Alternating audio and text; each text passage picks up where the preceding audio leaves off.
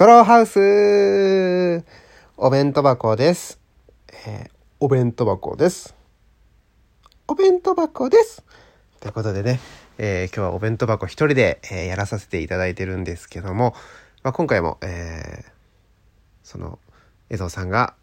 いないということで、一人でね、ま、11月入ったんで、うん、なるべく毎日上げていきたいですね。僕一人であろうが、江蔵さんがいようが、今井がね、やっていきたいなと思うんですけども、あのー前回、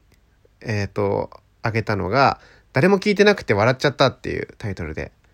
ね、あの、カントリーズ江沢さんと二人だったんですけど、まあ、そのタイトルの通り、アナリティクスっていうね、その自分のラジオがどれぐらいの人が聞いていて、どれぐらいの再生回数で、どれぐらいの再生時間で、何パーセント、この1回の放送を聞いてくれてるのか、で、合計何分聞いてるのか、みたいな、そういう分析が個人のやつは見れるんですね。それが、えーあまりにも低くて、これ誰も聞いてないんじゃないかっていう、その、15回とかなんですけど、15回江蔵さんが聞いてるだけなんじゃないかっていう、いろんな懸念があったんですけども、ありがたいことに、もう、その、質問箱というか、そこにね、えっ、と、見てますよって、聞いてますよっていう人がいて、本当にありがとうございます。まずはね、えっ、と、サスペンダーズ伊藤がね、あの、まあ、聞いたよってラジオ、ツイッターで言ってくれて、で、質問も一個届いていて、えー先生布告やめてください。柔道はしません。僕は事故の後遺症で、力むと鼻から、えーなんだ、髄液、脊髄の液が出て死にます。江沢さんは腰骨を横に揺らすと全部崩れて死にます。絶対に死にが、死人が出ます。ということで、あの、前回その、カントリーズ江沢さんがサスペンダーズ伊藤と柔道で勝負をしたいみたいな話をしたときに、えーサスペンダーズ伊藤のアンサーソングですね。アンサーソングがこの、えーどっちかが死ぬ。あるいは二人とも死ぬ。っていうことなんで、まあ、そっか。残念ですね。いや、見れないっていうのはちょっと残念ですけど、まあまあまあ。でも僕も人が死ぬとこってあんま見たくないから、うん、いいかな。やらない方がいいのかなって思いました。ありがとう。聞いてくれてたんですね。ありがとうございます。そして、えっ、と、また別の方から聞いてます。えーお弁当箱さんは最近漫談をやられていますが、コントに比べてここはやりにくいとかやりやすいとかありますかっていう質問をいただいて、ありがとうございます。本当に質問来るのめちゃくちゃ嬉しいですね。秋元大大大好きっ子ちゃんよりということで、僕のね、あの、東京アナウンス学院の養成所の先輩である、秋元さんの大ファンの方から、えーメール、お便りいただいたんで、本当にありがとうございますっていう気持ちと、えー質問のお返しさせていただきますと、漫談をね、最近の確かにやってるんですけど、あの、うーん、コントに比べて、ここがやりにくい、やりやすい。あのそもそも、コンビの時代、まあもうすごい遡ると、奥村、えスタンダップ講義の奥村っていう、えーなんかちっちゃいメガネのやつがいるんですけど、そいつと、えーコンビを組んでた時は漫才をやっていて、まあそれはコントができない、漫才が向いてるっていう気持ちだったんですね。で、え解散して新しくお弁当箱っていう、えー一個前のコンビなんですけど、名前は同じでね、やってたんですけど、やった時はコントの方が向いてるなと思ってやったんですね。まあ漫才もやってみたんですけど、あんまりしっくりこなくて。で、今一人になって、あの、コントを、えーやってるんですけど、あ、漫談やってるんですけど、コントは、あの、うん、相手がいないとかなり難しいですよね。そう。相手がいないと、もうコントってなかなか成立させるのは難しいということに気づきまして、一人でやって相手のね、リアクションもね、あの、あった方がやっぱいいわけじゃないですか。それを想像させるのか、あるいはそのリアクションを取る側になるのかっていうことで、いろいろ変わってはくると思うんですけど、あの、僕はそもそも、えー前のコンビの時は相方に、えっ、と、当てるタイプですね。その、ボケを当てて、えー返してくる言葉で笑いを取ってるっていうスタイルだったので、そのもしかしたら僕の前の相方が、えー一人でやってた場合は成立するコントはいっぱいあったのかもしれないですけど、僕の場合は、えっ、と、その投げるだけなので、その、笑いどころが難しいというか、うん、やっぱり、あの、リアクションする人がいてなんぼなネタをやってたんで、で、かといって僕がそのリアクションする側に回ったとして、そんなに面白くないんですよね、僕がやっても。そう。だから、今は、その、消去法で漫談をやっている。でも、漫談はやってみてすごく楽しいっていうことが分かりましたね。そう、あと、そのマネージャーさんにもそのコントより、なんか、うん、喋ってる平場の感じがいいから、漫談の方がいいんじゃないって言ってくれたりとか、あの、解散しちゃったんですけど、コルの八夜がね、そのな、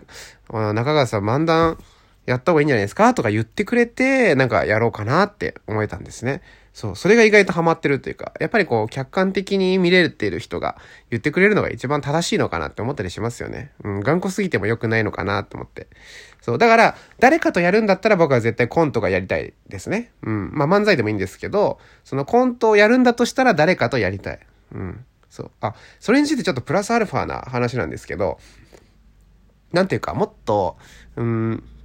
お笑い芸人って、個人個人がいて、で、それから、あの、いろんな人とユニットでやるというか、この人とこの人がやるっていうのはもっと気軽になんかできてもいいことなんじゃないのかなと思ってて、コントって、あの、この人、漫才もそうですけど、この人とやるならこういうネタがいいなとかもあるし、こういうネタやりたいんだけど、今の相方じゃなくて、こっちの相方だとも、こっちの人だったらより面白いんじゃないかな、みたいな。で、それを、アイデアが出たのにやらないのはもったいないと思うんですよね。せっかく、なんか面白そうって思ったのに。そう。だからもっとこう、垣根というか、まあ、コンビはコンビで本コンビであってもいいし、ピンでもいいんですけど、なんか、そういうユニットっていうのがもっと、なんか、うん、気軽に、その浮気みたいにならなければいいんじゃないのかなって、まあ、嫉妬する相方とかもいるでしょうから、ダメな人はダメでしょうけど、なんかもっと気軽になる世界でもいいのかなって思いますけどね。はい。そうそう思いました。そしてあの、学付けさんからサンマが届きましたね。あの、聞いてるよっていうあの、さっきのお便りのあれで。サンマは嬉しいですね。うん。でもね、絵が3尾なんですよ。3尾のサンマがいて。でもかける1だったんで、1尾なんですよね、本当は。うん。だから僕と江沢さんで取り合いですね。実際、サンマが届いたら。ね、それが楽しみですね。ということで、本当になんかみんなが意外と聞いて、まあ3人の人は確実に聞いてくれるっていうことですね。はい。そう、それはもうありがたいなって思いました。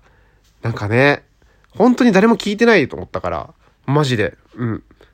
お、なんか、江蔵さん、そう。それでね、あの、リアクションのところもあるんですよね。あの、皆さんの今その見てる、聞いてるページに、えっ、ー、と、ハートと笑い声、笑い顔と、えー、ネギか。なんかネギの3つがあるんですけど。そう。あれでリアクションが取れるんですね。で、なんか無制限で押せるんですよね、あれが。そう、だから、あれを、その僕は見て、いっぱい、あいっぱいリアクションしてくれてるじゃん、みたいな。いろんな人が、って思ったら、アナリティクスが、あの、再生回数5回みたいな。えー、なんでどういうことって思ったら、江沢さんが、えー、聞かずに、えー、連打してるんです、とにかく。指を3本使って、今の iPhone って3、3本同時に押しても全部カウントされますからね。そう、とにかく、トントントントントントンって押してて。そう、だから、あのー、当てにならないんですね。リアクションが全部。うん。びっくりしましたよ。江沢さんにはその、あの、ちゃんと、うん。まあ僕が甘やかしたのも良くないんですけど、もっときつく言わなきゃなって。そう、サスペンダーズ伊藤にも言われたんですけど、なんか江沢さんに対して甘いんじゃないかってその、水とか飲ませすぎだし、うん、もっと食事もちゃんとさせないといけないよって言われた、まあそうだな、ちゃんと言われてこう改めて、うん、ちゃんと江沢さんの食生活とか、うん、生活態度とかを、まあ、ちゃんとしなきゃいけなかった。ちょっと甘かすぎたのかなとは反省してますね。はい。そう、結局何かあった時に僕の責任になっちゃうから、ね、それだけはちょっと、ね、うーん、見てあげないな。でもね、江沢さんがこう、苦しむ姿っていうのはあんま見たくないっていうかね、あんまり江沢さんにはなるべくストレスフリーに自由に生きてほしいっていうのもあるから、なかなかこう難しいところではありますけどね。うん、なんか、でも、そうだな。でもなんか大きな事故があってからじゃ遅いからな。うん、なるべく江蔵さんに対しては、まあ、今まで通り甘くいきつつも、ちゃんと締めるところは締めるっていう感じでこう、いかないとなって感じですね。はい。江蔵さんこれ聞いてるかわかんないですけどね。うん。その、言うぞって、江蔵さん、僕が行くときは行くぞっていうとこだけ覚えといてほしいなって思いますね。なんか、もう11月入ったんで、なるべく頑張ろう。毎日更新ね、できたらいいなって思います。はい。ということで、えー、以上、ストローハウスでした。ありがとうございました。